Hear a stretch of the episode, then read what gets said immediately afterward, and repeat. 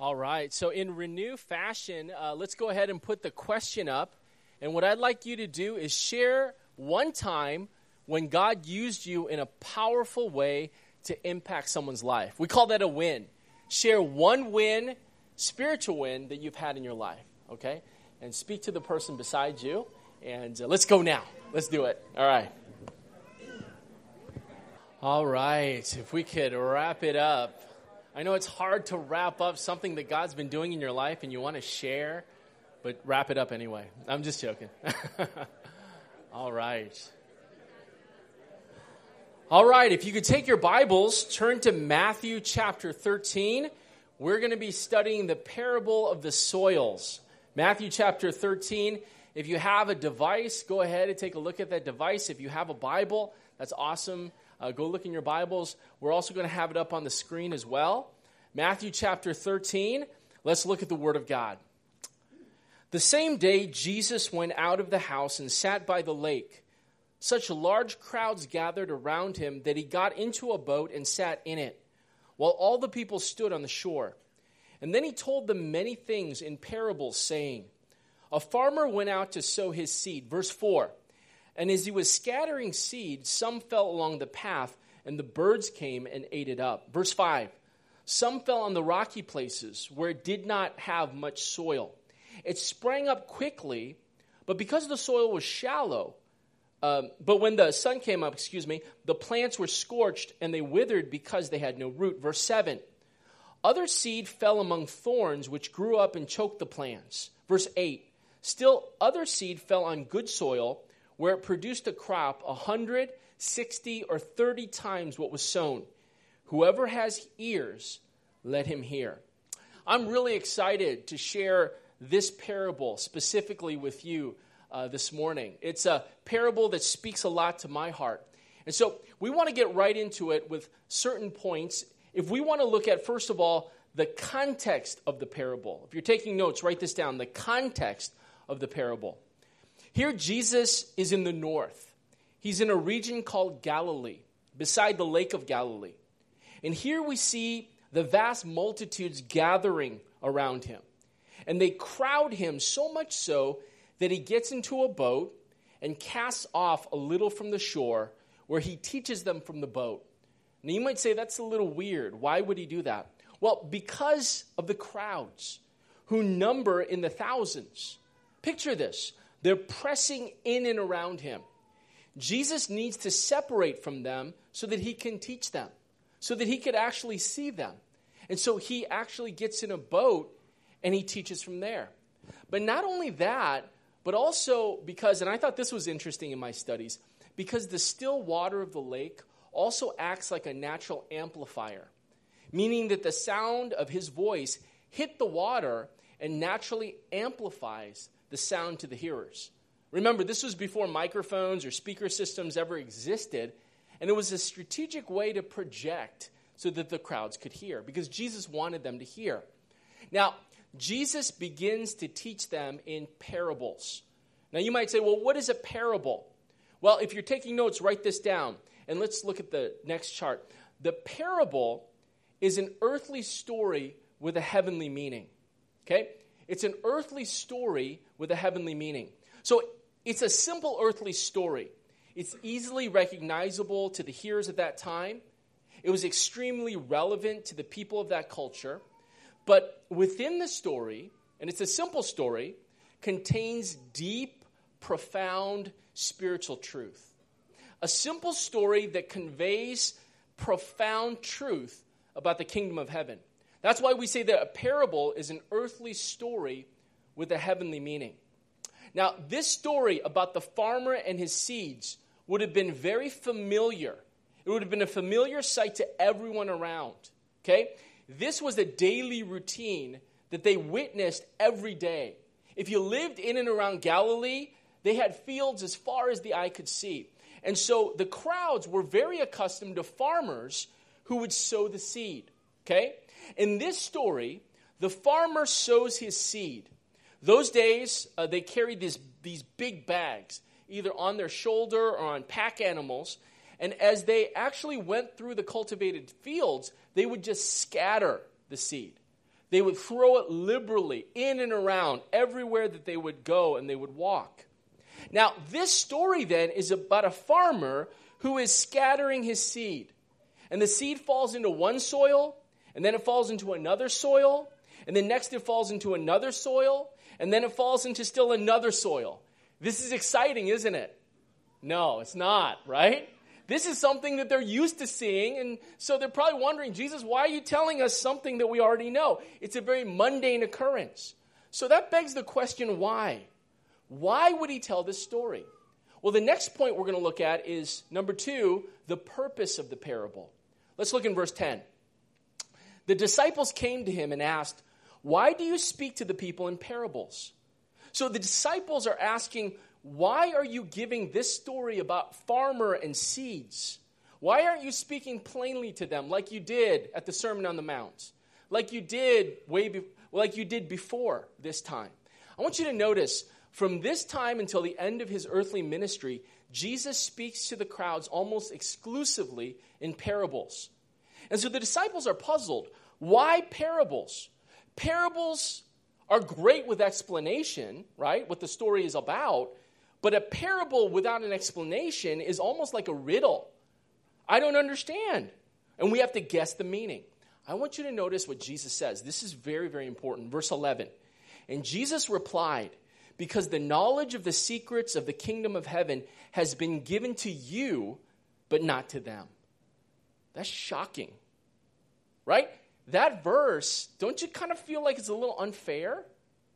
Jesus, are you being a little inequitable, right? As you hear this, especially in our age where we're trying to be inclusive of everything, Jesus sounds a little bit exclusive. Jesus' parables are designed for those who want to pursue Jesus as Messiah. They will be the ones blessed with the realities of the kingdom truth. Okay? But for those who don't want to pursue Jesus as the Messiah, the truth just passes them by. Verse 12, look at it. Whoever has will be given more, and they will have an abundance. But whoever does not have, even what they have, will be taken away from them. Now, if verse 11 was shocking, verse 12 is confusing. I don't, what? What? Jesus is actually saying this? I don't understand what he's trying to say. Let's go back and look at it. Whoever has, what is the has? It's that desire to pursue Jesus as his disciple. Whoever has will be given more. Well, what is the more? More desire, more truth, more power, more insight, more blessings all the byproducts of pursuing Jesus. And it says, and they will have it in abundance. Like Jesus will take a dump truck and just dump all of this stuff on those people. But whoever does not have, what is the not have? It's that same desire to pursue Jesus as disciple. Whoever does not have, even what they have, that little interest that flickers around, that little interest that is fleeting, will be taken away from them. And by the way, that's what this particular parable that we're studying is teaching. And we're going to look at that in a little bit. Verse 13 This is why I speak in parables. You see, Jesus speaks in parables so that those who really desire to follow him as Messiah will get it. They'll get it in abundance. And those who have different agendas will not get it at all. Remember the context. Jesus is speaking to a crowd of thousands gathered all with different motivations and agendas. Some are out to discredit him. They think he's a trickster and a charlatan, and they just want to see enough to know what his tricks, how he does things. We call them the skeptics. Many are awed by his miracles. They've never seen supernatural healings like this. They're excited, and so they want to see more. We call them the thrill seekers. Some are out to trap him because they're threatened by him. They want to destroy him. Those are the religious leaders. Others want to use him for their own political agenda. Those are the zealots. Some just want free food, okay? We're going to look at that later. Uh, I guess, you know, it's, it's later on, so it's not happening now. But they want free stuff from Jesus. We call them the freeloaders. Many are looking, oh, that's pretty funny, yeah. Many are looking for the next new spiritual fad. Jesus is the new flavor of the month. And so they're there because they want something new. I call them the fickle. You see, in this crowd, Jesus is not concerned with skeptics or thrill seekers or religiously self righteous or zealots or freeloaders or the fickle crowd. Jesus is only concerned with those who want to follow him as his disciples. Because his aim, like it's always been from the minute he came to this earth, his aim has always been to make disciples. Amen? Those who would embrace him as Lord and Savior, those who are committed to his kingdom agenda. And so the parables can be seen as a vetting process. Jesus uses parables as a filter. It's designed to drive those who are hungry and thirsty for his truth to pursue him and to know him more. While at the very same time, it leaves those who are uninterested in his truth or his agenda where they are. Let me give you an example. It's not a great example, but it's an example. I have a 13 year old daughter named Alexis. The reason I laugh is I've probably given you four or five stories about Alexis, okay? Well, she's 13 years old. She's my daughter. And as a kid, I was the man in her life, okay? The only man in her life, okay? And I remember as a little kid, she would say to me, and this was on more than one occasion, Daddy, I want to live with you for the rest of my life. And it felt so good to hear that, right? And I should have got it in writing, right? I should have should have wrote a contract in blood with her because now that she's a teenager, everything has changed. No longer am I the man, I've been replaced by BTS, okay? And for those of you that don't know, BTS is the biggest boy band on the planet, okay? And Alexis has BTS posters on her wall. She has a BTS light stick that she's prominently displayed in her room. I have been replaced by seven androgynous, pale skinned, multi hair colored, makeup wearing South Korean boys. And I'm not happy about it, right? She loves them. She listens to their music literally all day long. That's all she plays on her iPhone everywhere we go. Now, I wanted to connect with Alexis because I still want to be that cool dad. And so I actually looked up one of the songs called Euphoria and I tried to sing it to her. You know what she did? She said, Dad, she looked at me, she rolled her eyes. I couldn't believe she did this. She rolled her eyes, she said, Dad, she goes, Stop it. Don't sing, you know? And that broke my heart because we used to sing Disney songs, duets together when she was little. And now she's like, Dad, you're embarrassing me. Don't sing. Oh my gosh, Jungkook doesn't sing it that way. You don't even know what you're singing, right? And I, st- I stopped singing. Alexis belongs to the BTS club, and it's amazing. This club is not just Koreans, not just Asians, it's everybody. It's amazing how many people are in this club. You know what they're called? They're called the army, okay? They're the I know some of you are like, "Yeah, I'm in the part of the army." They're called the army. And the army discusses BTS rap lyrics. Now, I'm blown away because these lyrics are in Korean, and yet you have Hispanic people and you have Caucasian people, right, who try to memorize and try to talk about these rap lyrics. They understand the meanings of the songs. I'm blown away, right? Where was that when I was? I would have been so much cooler, right? But yeah, that's what happens. So also, they're into the philosophy behind the albums, right? It's so interesting. So they even know when the pop up stores are going to open, and they just come in the thousands. And I, I, know Alexis, you know, people that she doesn't even know, she, she relates with. And I remember special merchandise comes out. I had to take uh, my daughter to uh, Honey and Butter in uh, the, uh, the Irvine Spectrum because they were making BTS macaroons. These are things you eat. And she's like, I have to be the first to get there with my friends. So I took them. They were the first ones to get there to buy million dollar macaroons, right? So that they can eat. It's amazing the kind of things we parents have to do, right? But here's my point. With BTS, and Alexis and I don't have the same experience. We don't have the same experience. You know why? Because I don't get BTS. I really don't. Verse 13 This is why I speak in parables. Though seeing, they do not see. Though hearing, they do not hear. Nor do they understand. You see, I see BTS on television. I see them, but I don't see them because I don't care. I don't get it. You know? I don't get that. I hear BTS on YouTube, but I really don't hear them. They sound good. They're good singers, but I don't care. I don't get it. And so I don't experience BTS the same as Alexis does because my daughter sees BTS. She hears BTS. She understands BTS.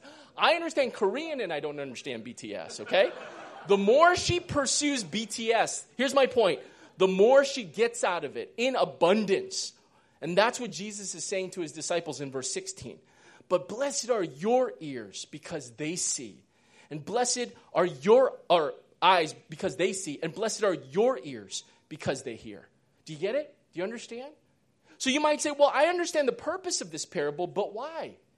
Why do some believe and some reject? Why do some pursue Jesus and others dismiss Jesus? Why will some produce fruit and some are unfruitful? Why do some commit as disciples and others fall away? Why do some become the disciples that Jesus desires and calls them to be, and others do not? And so here's where we're going to look at the third point, and we're going to spend our time on the third point. That is the meaning of the parable. Can you put that up? The meaning of the parable.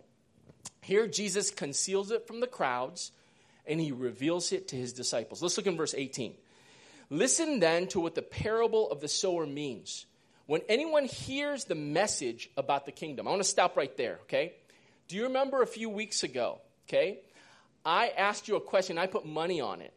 I said, what did Jesus say was the reason he was born and why he came into the world? Do you remember that question? And I actually put money, $3. And I said, anybody who can guess this, I'll give them $3. And many of you attempted to answer the question, and you had the wrong answers. Okay, you guys are terrible Bible students. No, actually, I'm just joking. You had great answers, right? Jesus came to seek and to save the lost. Jesus came uh, to heal a broken world. Jesus came, I mean, you guys gave the greatest answers. But the reason why this was so hard was Jesus only answers this one time in the Bible. Why was the specific reason he was born and why he came into the world. And in John chapter 18 and verse 37, Jesus says this. Listen to this. And Jesus answered, I was born and came into the world for one purpose to speak about the truth. All of the other stuff is subsumed under this okay? All of the other stuff is correct, but Jesus makes this heading prominent. He came to proclaim the truth. From the time that he began his earthly ministry, Jesus' main thing was proclaiming the message of the truth. So, knowing this, we see this parable Jesus is the farmer that's sowing the seed. What's the seed? Well, it's truth from the Word of God. Matthew 13, 19 says the seed is the message about the kingdom. Mark chapter 4 and Luke chapter 8, the same parable says the seed is the word of God. Here, Jesus in this parable to the crowd is the sower of the seed. For this reason, he was born. For this, he came into the world to scatter the seed everywhere he went. He scattered it in the temple, in the synagogues, in the marketplaces. He scattered it on the mountaintops, in the plains. He scattered it in houses at wedding uh, ceremonies, at parties. He scatters it even on this boat as he's talking to the crowd. Now, this is really important. The farmer and the seed are perfect, meaning that if the crop fails, it's never because of Jesus. Jesus is God the Son. And it's never because of his word. The Bible says the word has the power for salvation.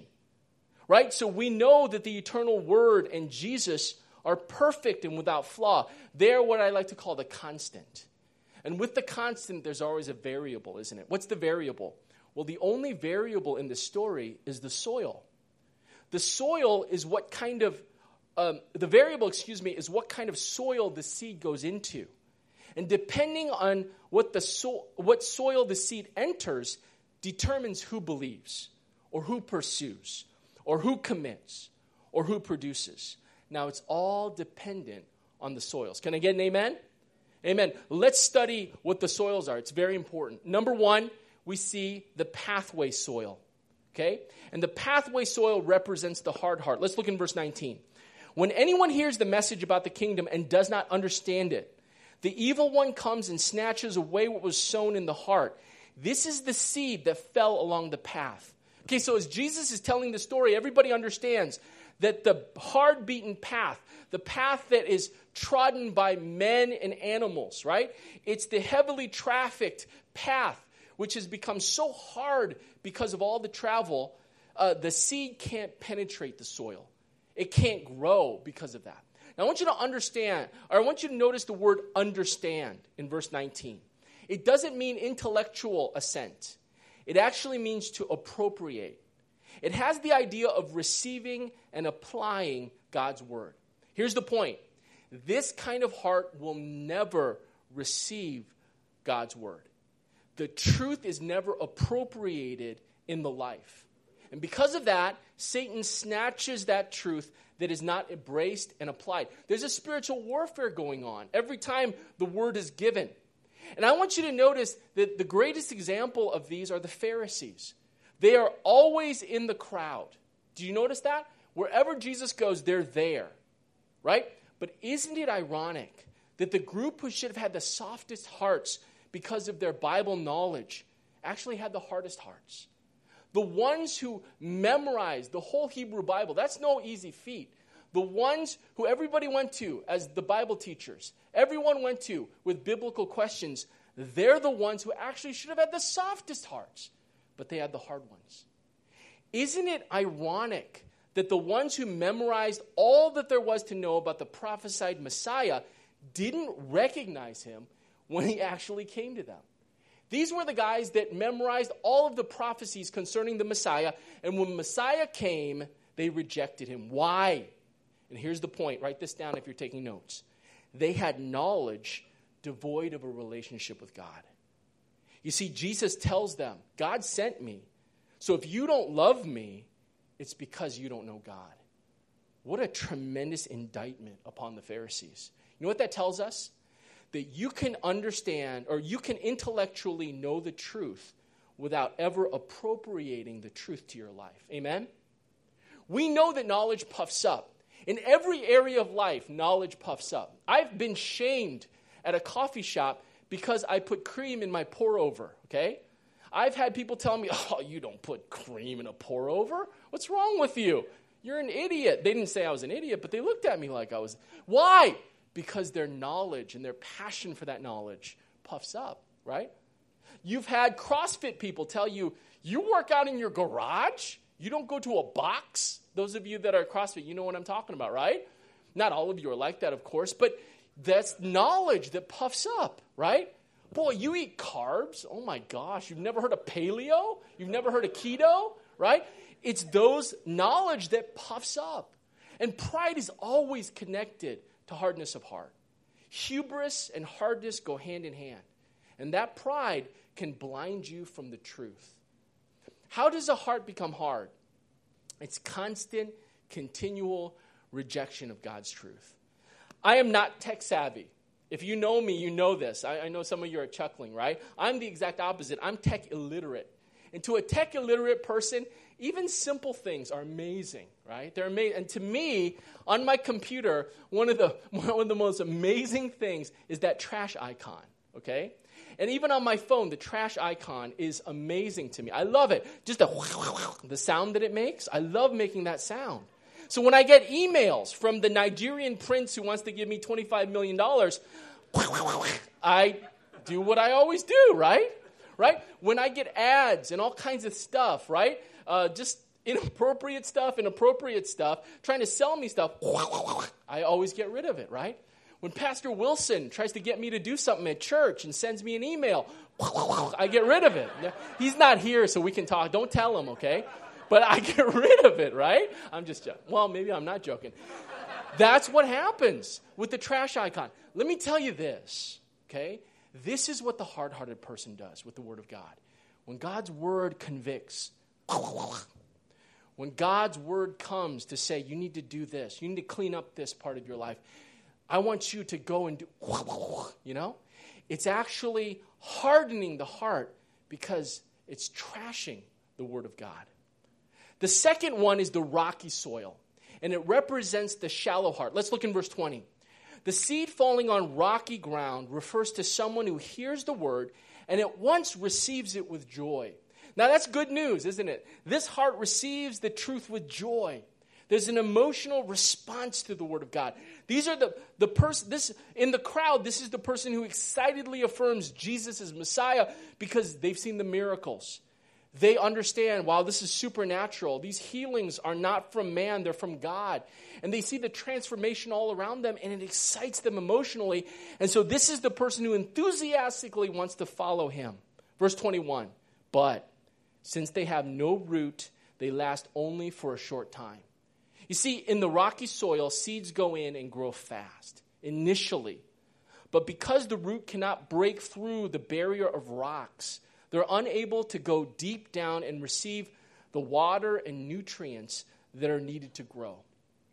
And this is the kind of heart that remains shallow because there's no deep root of commitment. To this heart, Jesus is the genie. Rub his lamp, right? Get your wishes granted. Get your fantasies fulfilled. They're excited to follow Jesus as long as it fulfills their desires. They're excited about God's word as long as it meets their expectations and fulfills their felt needs. Tim Keller, one of my favorite pastors, says it this way about, or writes it this way about these people. When they became Christians, they imagined they were entering Christ's kingdom. But in reality, what was really happening was they were recruiting him into their own kingdom. See, that's the vast difference between entering Jesus' kingdom and trying to recruit Jesus to enter your kingdom. But that's the shallow heart. It's selfish, it's self centered, it's all about self interest. And here is the indicator to detect and identify a shallow heart. Verse 21, let's look at it.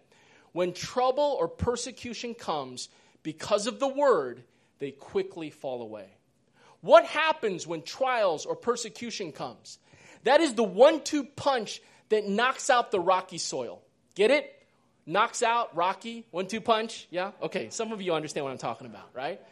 I thought I'd get rich when I became a Christian.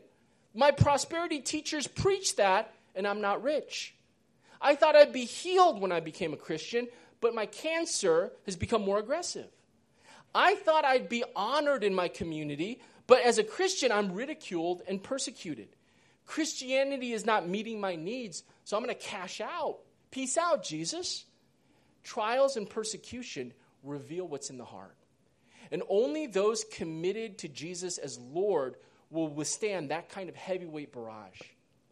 The third point is the thorny soil, and it represents, can we put that up? The divided heart. Verse 22 the seed falling among the thorns refers to someone who hears the word, but the worries of this life and the deceitfulness of wealth choke the word, making it unfruitful. Now, the word for thorn, acanthus, was actually the name of a thorny weed that was common in Israel and frequently found in cultivated soil. And by the way, it was a major reason for killing crops. What does the Bible say is the acanthus that kills fruitfulness? Well, number one, the worries of this life, okay? Now, when we look at worries, I don't think that's the, the best translation. It's not about worries of life like your laundry or getting things done. It's not talking about that, you know, although that I could understand, you know, that being kind of that, uh, uh, something that kills fruitfulness. But it's actually literally life's distractions. Whatever is popular in life at the time. It's talking about amusements and, and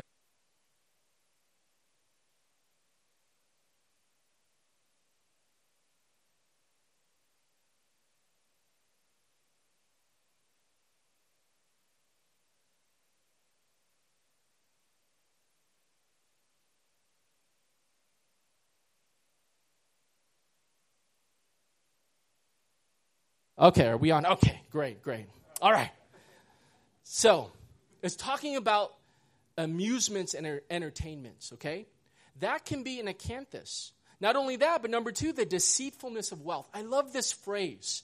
How is wealth deceitful?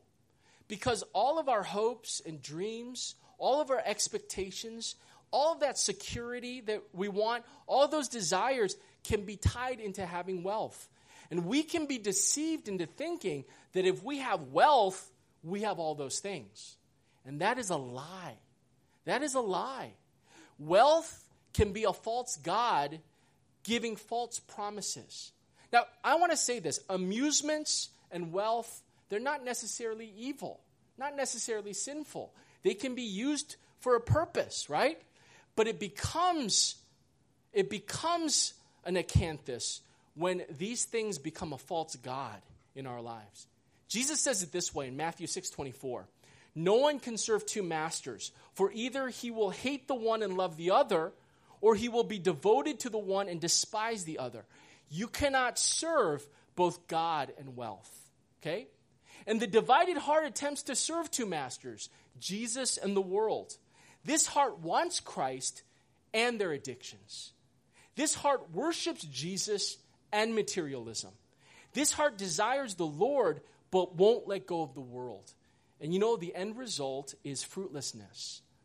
I remember uh, many years ago, I was speaking at a conference, a large conference, at, uh, at, with the people at Michigan State University. And I remember after the conference, I remember uh, a young man approached me. And the reason that I remember him was he was the best looking Asian man I'd ever seen in my life, okay? He would put all of you Asian men to shame, including myself, right? The women would be all like, wow, that is a beautiful man. And I remember he was walking toward me, and I'm not tempted in any way, you know, that way. But as he was walking, he actually took my breath away, okay? I was like, wow, you're a beautiful man. So he came up to me, and I remember he was like, Pastor Dave, I want to share something. And, you know, he, he, he was talking with me and everything. And he said, But uh, can I talk with you in private, okay? And so I was like, Yeah, sure. Uh, we'll call him Son. His name isn't Son, but we'll call him Son, okay? And so we were uh, off in the corner talking while everybody was kind of mingling and mixing.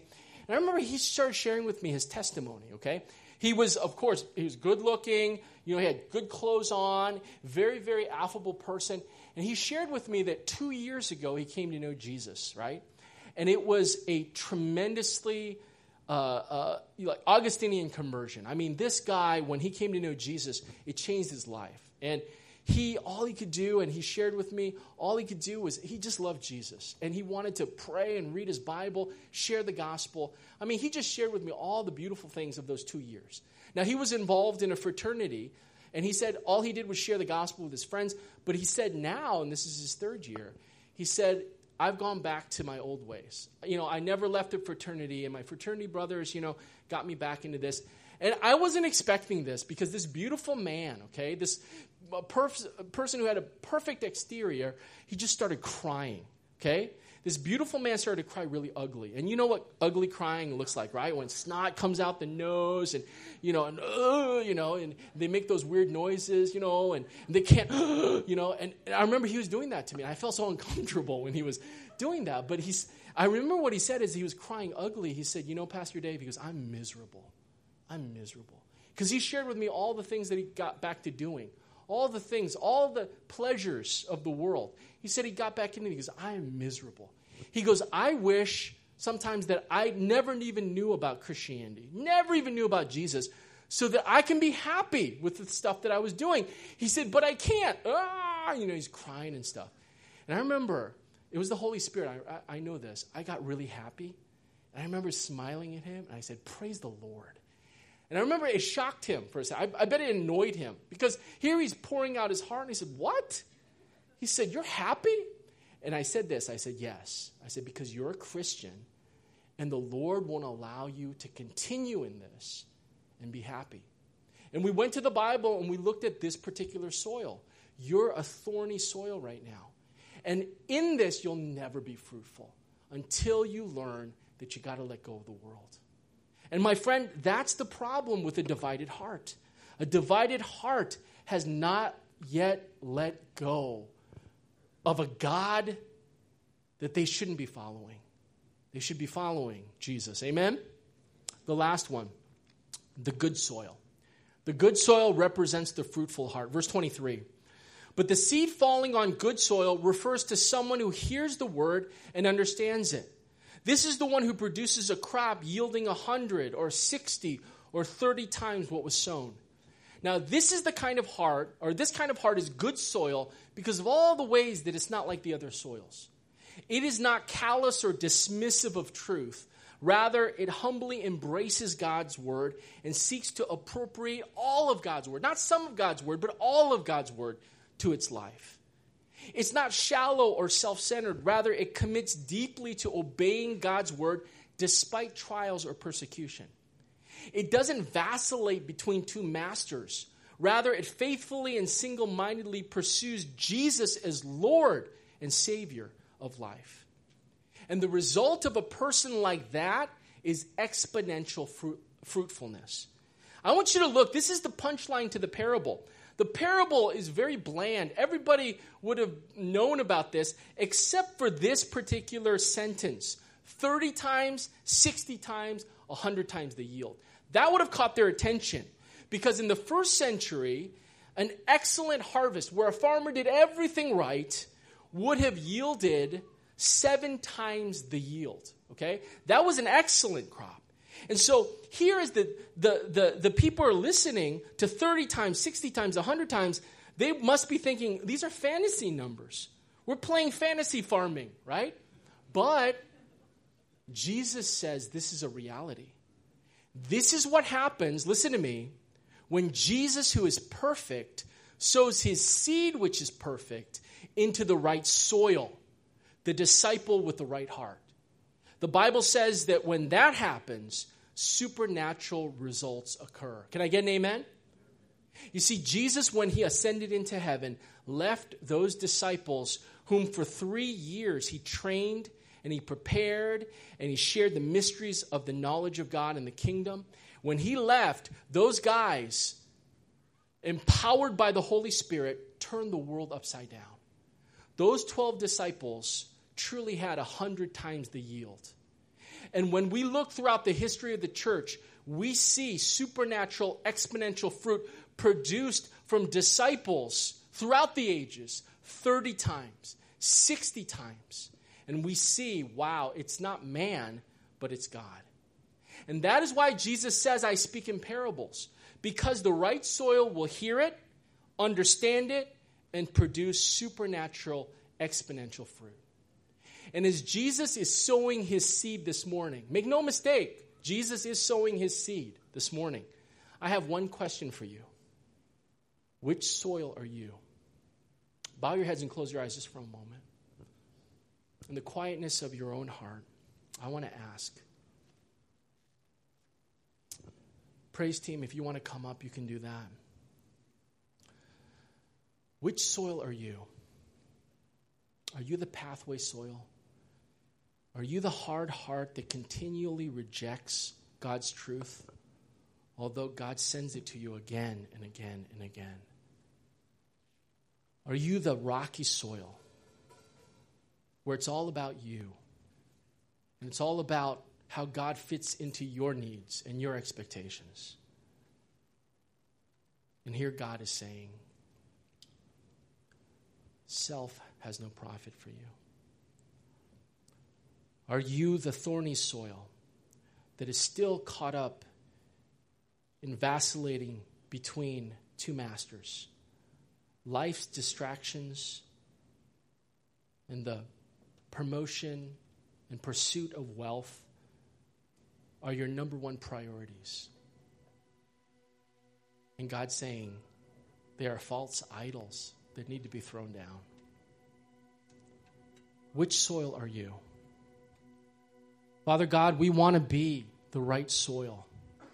We want to be the fruitful ones that will take your word and will apply it to our lives. We pray this in Jesus' name, and all God's people said.